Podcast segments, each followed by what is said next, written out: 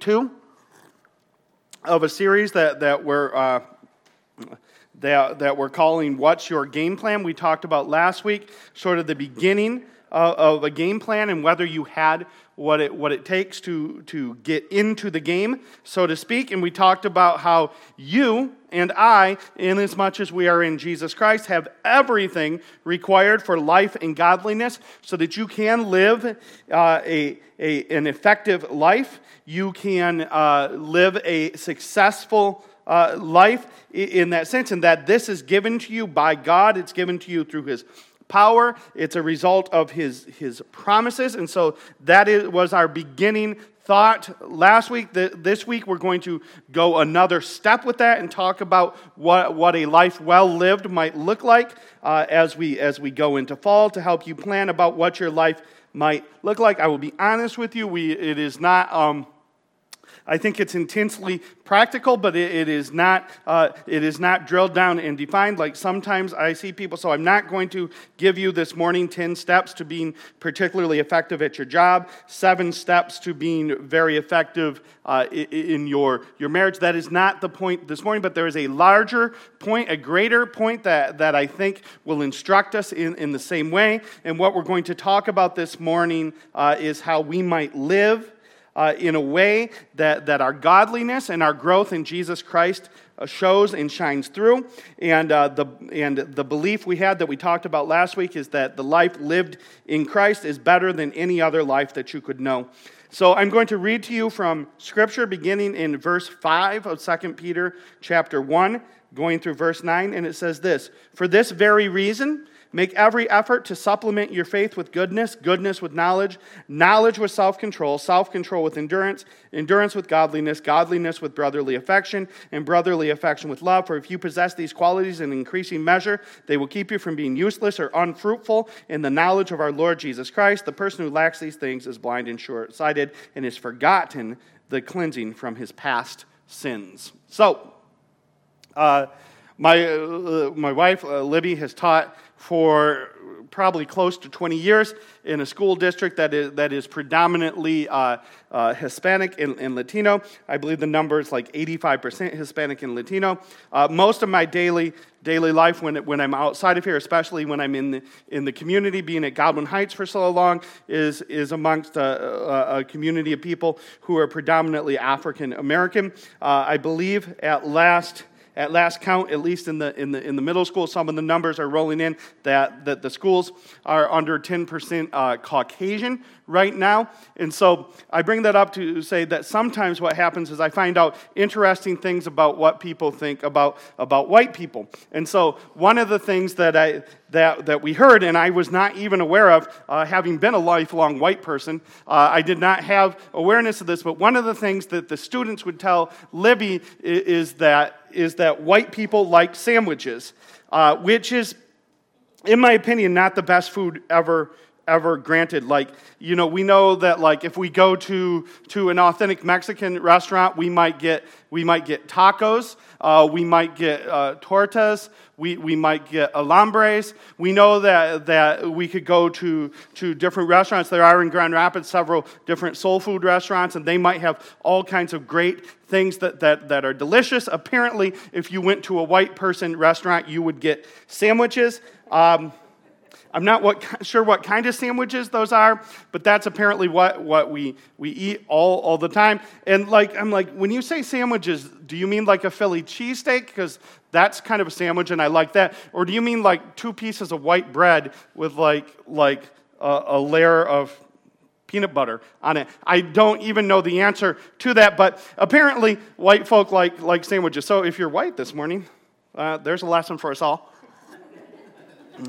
You did not even know that about yourself, did you? Unless, I mean, maybe you did. Maybe you're a much bigger fan of sandwiches than I, and you're like, totally, I am the sandwich man. Um, but I bring up the sandwich for, for a purpose uh, not related to that, except for to say that this passage is a sandwich We're, we're going to make, make a sandwich with the, with the last passage, which is go, that we talked about, which is going to make a point. Then it's going to make another point, and it's going to come back and be, be the other uh, half of the sandwich, the bread on the bottom uh, of the sandwich, which is going to make the same point. And so the top bread of the sandwich that, of this passage is found in, in verses 3 through, through uh, 4, which we, we talked about last week, but it says this His divine power has given us everything required for godliness through the, uh, through the knowledge of Him who called us by His own glory and goodness. By these He has given us very great, precious promises, so that through them we may share in the divine nature, escaping the corruption that is in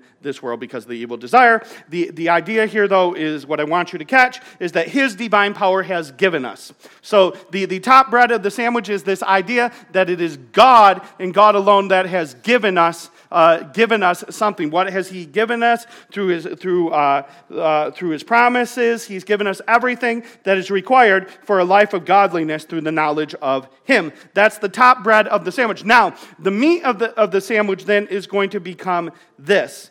Because He has done that, because God has, has done what He has done, because He's given us everything required uh, because those things are, are, have given us access to his very great and precious promises, so that we might share in his divine nature. Then verse 5 says, For this very reason, make every effort to supplement your faith with goodness, goodness with knowledge, knowledge with self control, self control with endurance, endurance with godliness, and godliness with brotherly affection, and brotherly affection with love. So here's, here's the idea God has given us everything required to, to live a, a godly life. Because of that, we should then live a godly life. That's kind of the central idea. The central idea that we're going to hit on is this is that we should strive and make every effort to supplement our faith with goodness, our goodness with knowledge, our knowledge with self control, self control with endurance, endurance with godliness, godliness with brotherly affection, and brotherly affection with love. I'm not going to this morning walk through step by step uh, each one of those. Um, several reasons. One is that I would encourage you to dive deep in, into Scripture, to read, to discover. The second reason is, is that often in ancient writings, what we have are vice and virtue list. They are, they are common lists. Uh, uh, a, a, list of vices, or these are the things you shouldn't do in society. Uh, a virtue list, here's the things that you, you should do. Um, they're often less uh, specific than, than they, they seem, but the idea is that they are to be taken as a whole to say, you should be a virtuous human. You should be a human who walks in this way. And so I'm going to define all of these generally as we should be Inasmuch as God has given his, his divine power for everything required for a life of godliness, therefore, we should make every effort to be godly. And what would godliness look like? Uh, it, it is not. Uh, if we read this in English, it looks like a step by step. You add this, then you add that. This is not a recipe in that sense. Rather, the idea is simply one of movement, or in other words, continue to grow. So make every effort to supplement your faith with goodness, goodness with knowledge, knowledge with self control, self control with endurance, endurance with godliness, uh, and so forth. So, so the, the, the bread is God has given you everything you need for a life of godliness. The meat is, then we should strive. We, we, should, we, should, we should make every effort to be godly.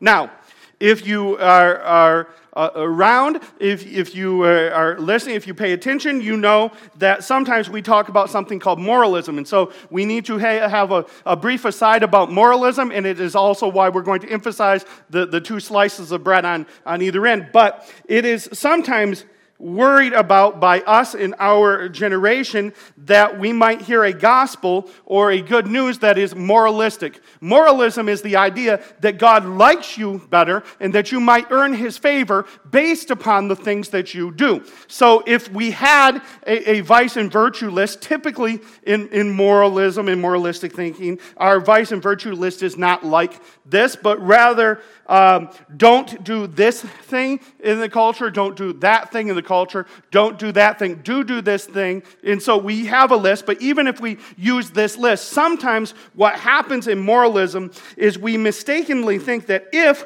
we can somehow live our lives in such a way that is, that is by self definition usually godly enough that we will earn friendship or we will earn relationship with, with God, that God will like us better. And so I want to talk about the difference between earning and striving because the gospel itself is not at all opposed to striving. Striving is, is, is a part of the Christian life. What is not a part of the Christian life is earning. You were not designed to earn God's favor. In fact, the passage starts last week His divine power has given you everything required.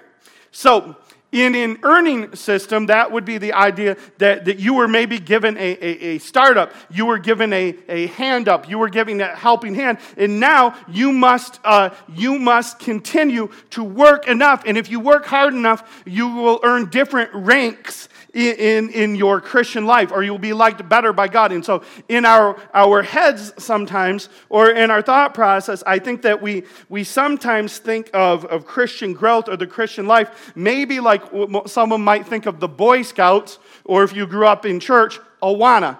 Uh, if you don't know what Awana is, Awana is the Christian version of Boy Scouts, which they had in the churches around here. But in either one of those eh, things, you would earn different badges in different levels. And if you worked hard enough, you could earn your way up to the top of it, eventually in, in the Boy Scouts to being an Eagle Scout, which is a huge deal. In, in Awana, I, I don't know what you earned your way uh, to. Uh, but you could get lots of patches on your Awana, um, your vest which uh, doesn't make you as cool as you might think it does. Um, so I think sometimes we think of the Christian life in the same way. God wants us to earn our way up. And so in Awana specifically, which again, Christian Boy Scouts uh, or Girl Scouts, in Awana, what you did is you said a certain amount of verses. You memorized the books of the, of the Bible. You did various other things. You paid your dues, which you brought a quarter each week to pay your dues. And if you did these things, you could get a, a higher badge. And they, it was very easy as a small child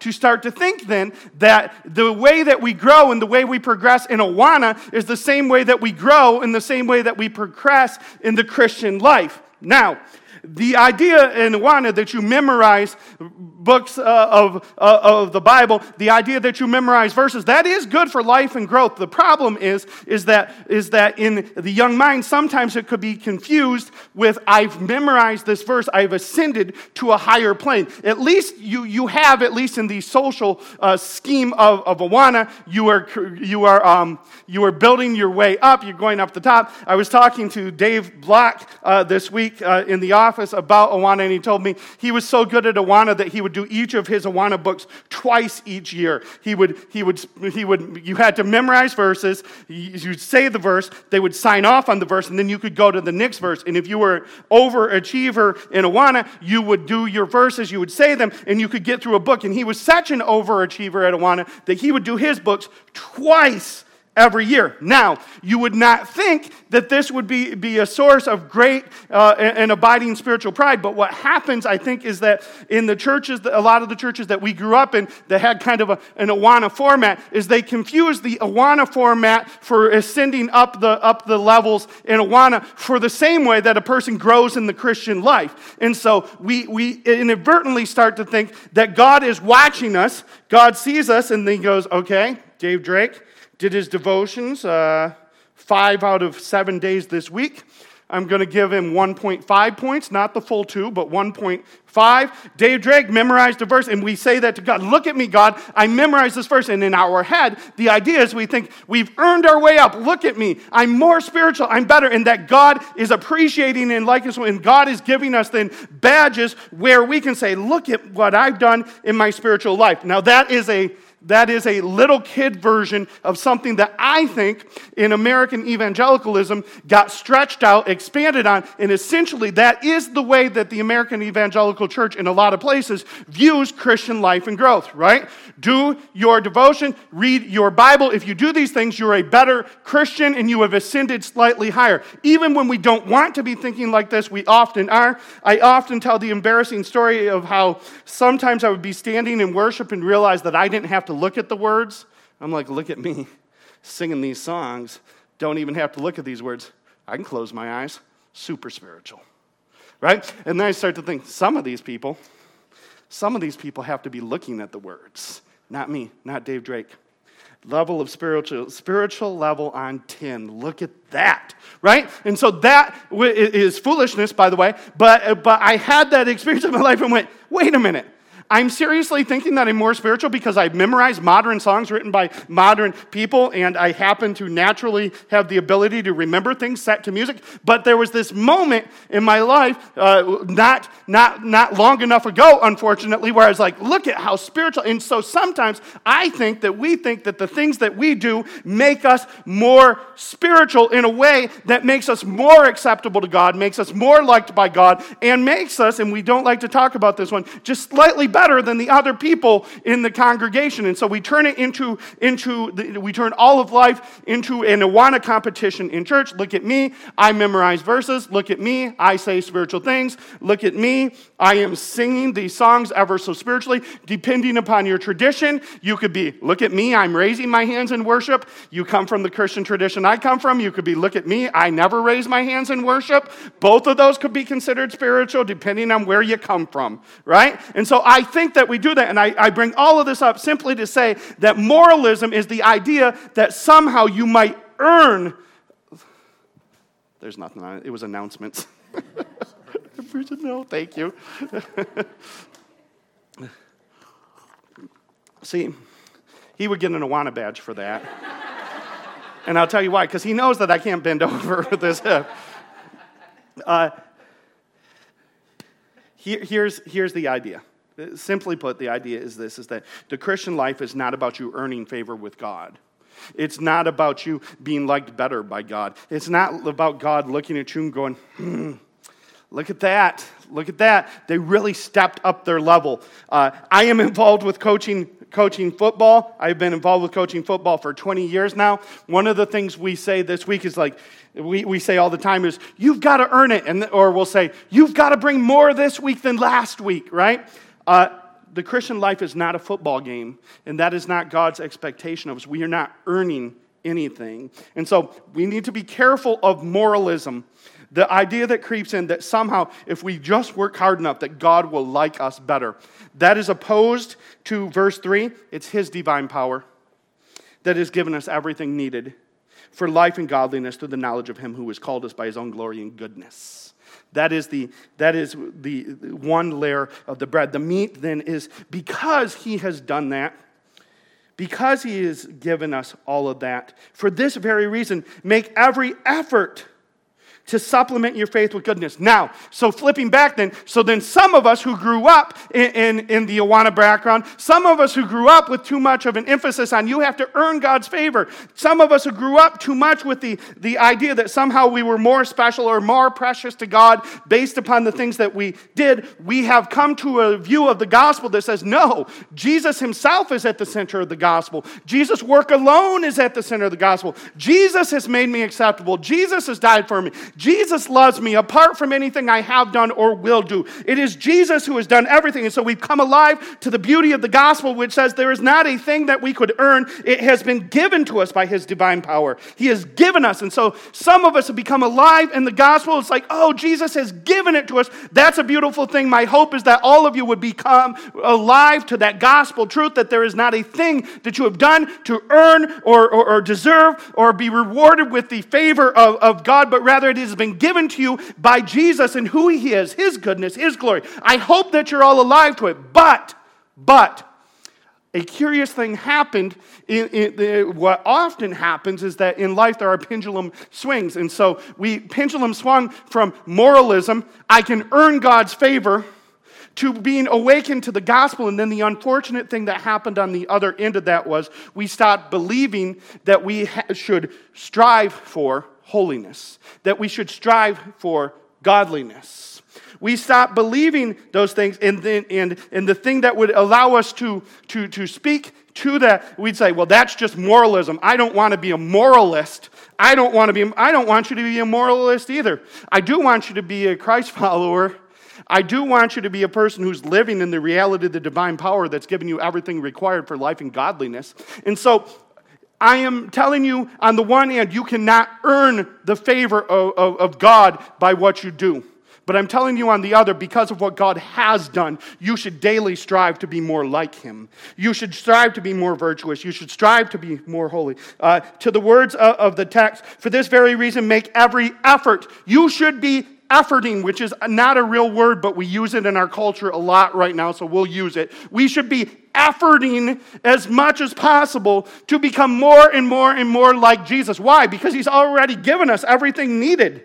He's already empowered us to do it. He's already, by his body and his blood, made it possible. Therefore, it is, it is such a, a, a, um, a foolish thing to claim the goodness of the gospel and then forget that one of the rewards of the gospel is that you don't have to live your life in sin anymore. It, it, it is foolishness to say that Jesus has saved you, that He's rescued you, He's redeemed you, He's given you everything needed for, for life and godliness. Alleluia. And then to live your life as though hell were still in control. It makes no sense. We should be making every effort. We should make every effort. For this reason, make every effort to supplement your faith with goodness, your goodness with knowledge, your knowledge with self control Self control with endurance, endurance with godliness, godliness with brotherly affection, and brotherly affection with love. All of those things, things which, as I said, we're not going to go through step by step by step, but the idea here is this is that you should at every moment be making every effort to be as much like Jesus as you can possibly be. You say, Well, I'm I'm just a human and I'm fallen. I'm so. You are. Amen. I agree. That's step one in realizing the gospel. But step two is this that Jesus, with his body and his blood broken, has, has paid the price for your sin he has been resurrected from the dead to overcome the effects of your sin. He has called you for His goodness and His glory. And if His gospel is true, then it, then it is also true that His divine power has given you everything required for life and godliness. Therefore, you should make every effort to be like Him. We should be neither trying to earn His favor nor trying to live like He is not glorious and holy and wonderful. We should make every effort to be like him. For this very reason, make every effort to supplement your faith with goodness. Your goodness with knowledge, your knowledge with self control, self control with endurance, endurance with godliness, and godliness with brotherly affection, and brotherly affection with love. For if you possess these qualities in increasing measure, so another thing I want to point out is that salvation is instantaneous. The power of God is 100% available to you, but the process of becoming more like Him is exactly that it's a process. It's not a process where you're earning. It's not a process where, where, where you're getting badges. It's not a process where He's deciding to love you more. It's not a process, like I said last week, where you're chosen based upon your skills. The kingdom of God is not a kickball team. You will not be the last. You're, you're chosen based upon His glory and goodness, but also He has given you the power in the Holy Spirit, His divine power to make you like Him so that you can increasingly, daily, moment by moment, day by day, be more like him. For if you possess these qualities, these virtues, this, this pursuit of holiness, this goodness, in increasing measure, they will keep you from being useless or unfruitful. Ouch, Peter right? They will keep you from being useless. I think what's in, in mind there is this idea is Peter's aware that, that the believers that he, that he writes to are in a culture, they're, they're in a place where, where they're, they're experiencing increasing persecution, uh, they're increasing all kinds of cultural pressure, all of these sorts of things. And what he realizes is, is if the followers of Jesus look exactly like the people who don't follow Jesus, there's no real use for them in the culture. They become useless. They're, they're, they're their, their, holiness doesn't stand out. Their love for Jesus doesn't stand out. Their commitment to King Jesus doesn't stand out. And so the culture looks at them and goes, Why would I want to follow Jesus? You guys aren't any different than, than we are. I think that we have that problem in our own culture currently to a great extent. We have confused uh, what it is to follow Jesus with what it is to follow all kinds of other things. We've confused what it is to follow Jesus with, with politics. We've confused what it is to follow Jesus with business success. We've confused what it is to follow Jesus with, with monetary success. We've confused it with a, with a lot of different things. And so instead of being transformed and conformed to the gospel in a lot of ways in America, and I'm sure this happens in every other country, we have transformed and conformed our gospel to conform to our culture instead of our culture being transformed by the gospel. I would just caution you that holiness to be like Jesus, to possess all of these qualities in increasing measure, is going to set you apart from the culture and it's going to make you seen and it's going to make you known. Some days that will be pleasant, some days it will not be pleasant. But in any case, if you do those things, it will keep you in the kingdom sense for being useless or unfruitful. I would hope that all of you, in your pursuit of what it is to live your daily life, want a fruitful daily life. You want to accomplish something that has meaning. You want to see, uh, see things happen, good things happen in that sense. If you're a Jesus follower, you want fruit. And the fruit of following Jesus is becoming more like him. And the fruit of following Jesus is leading other people to become more like him. And the fruit of following Jesus is leading people in the culture to love him and know him and accept him. He is, he is chosen, he has been good, and he's allowed us to be a part of that missionary work. The reality, however, is is that some of us need to wake up to that reality that if we live nothing like Jesus and we're telling our friends who don't know him that they should, why in the world would they want our Jesus? It's, it's useless. We need to be awakened to that. And I'm, I'm passionate about the central part of this. I'm passionate about this, guys, because you've heard us preach the gospel again and again and again. I'm hoping that you will hear us also preach that the effects of the gospel are holiness, the effects of the gospel are godliness, the effects of the gospel are, are, are knowledge, goodness, self control, and all of these things in increasing measure so that you would never make an excuse, that you would never stand apart, that you would never seek to glorify Jesus with your lips, but be living in a damnable way with your lifestyle. I know all of you have a passion for reaching people. I know that you have relationships with unbelievers. I know that you are trying to lead your friends to Christ. My answer, my, my question would simply be this based upon the passage. In trying to lead your friends to Jesus, are you following Jesus? And if you're not, why in the world would they want to? Yet, the promise is for if you possess these qualities in increasing measure, they will keep you from being useless or unfruitful in the knowledge of the Lord Jesus Christ. And then verse 9 becomes the bread, the, the other bread, the other bread to the sandwich. Verse 9 becomes either the, uh, the top or the bottom bread. We put in the sandwich together. The idea is that we would be, that we would, we would strive, that we would pursue holiness. We would pursue those things. The verse 9 says, The person who lacks these things is blind and short sighted and has forgotten the cleansing from past sins.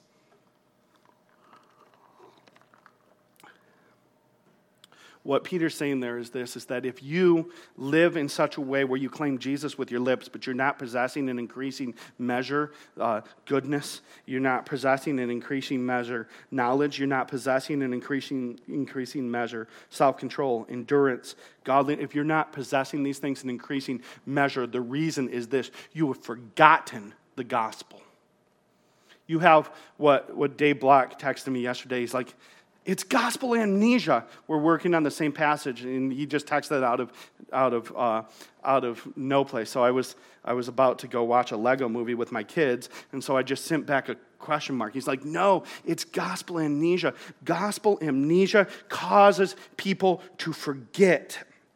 And, and he went on to essentially make this point that I'm going to make to you is that that if we are not growing in the faith, if we are not uh, becoming more good, if we're not becoming more godly, if we're not becoming more patient, and I, I don't think that the, the, this list is exhaustive, so I would just simply say this if we are not becoming more like Jesus, the reason is probably gospel amnesia. We have forgotten our cleansing from past sins. What is he saying? He's saying this if you truly believe that Jesus is the God of the universe, come in the flesh to rescue sinners like you and I, to die die on the cross, to bleed, to, to, to, to, to be beaten, to be sacrificed, to be laid in a grave, if you truly believe that Jesus came to do that so that you might be rescued from your sins and you continue to walk in your sins. Have you not forgotten what Jesus has done? We've forgotten what it is. How can you believe that Jesus has died for you and continue to walk in sins? How can you believe that Jesus has forgiven you and continue to pursue your sin? How can you believe that Jesus has overcome death in the grave and continue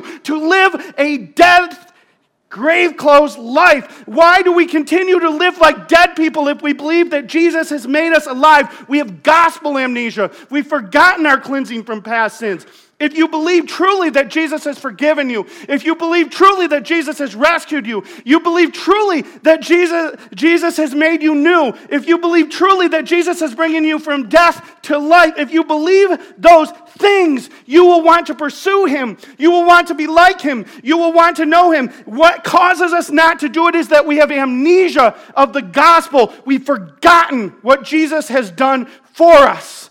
Therefore, we go and live our lives in the way that we want to. And the cure for all of us is to remember our cleansing from past sins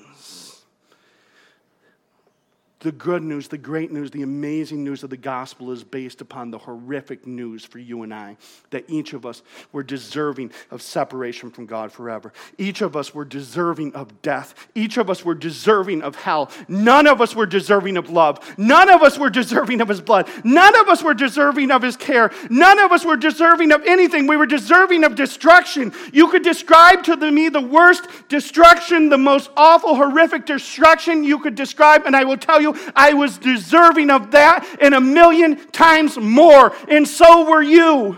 So were you. The, the, the, the good news of the gospel is based upon this bad news. You deserved death. You deserved hell. You did not deserve love. The good news of the gospel is Jesus, because of his goodness and his glory, has given it to you. Jesus, because of his goodness and glory, has rescued you. Jesus, because of his goodness and glory, took the punishment that you deserved. The punishment that brought you peace was upon him. The scripture says, Have you forgotten your cleansing from past sins? If he has cleansed you from past sins, why do you walk into them in the future? Have you forgotten what he's done? Have you forgotten how he loves you? Have you forgotten how he cares? for you. Have you forgotten these things when you're not holy and you don't try? Have you forgotten what Jesus has done? When you have people in your life and you refuse to love them because of some petty grudge, have you forgotten what Jesus has done? When you when you say things that you shouldn't, when you when you watch things that you shouldn't, when you imbibe things that you shouldn't, when you do all of these things, when your attitude is horrible, when your love is non-existent, when your patience is gone, when your knowledge of Jesus you don't even try to grow, have you forgotten what Jesus Jesus has done? The answer is yes. And gospel amnesia is a horrific, terrible, deadly disease that must be overcome. And the only answer is to rediscover this truth. There is a man, his name is Jesus. He was God in the flesh. He was born of the Virgin Mary suffered under Pontius Pilate, was crucified, died, and rose again. Why? So that you and I might be saved from our sin. If we're saved from our sin, that is the reward of the gospel. Why would you claim to know Jesus if you do not want his reward? The good news is you don't have to sin anymore. You can be like him.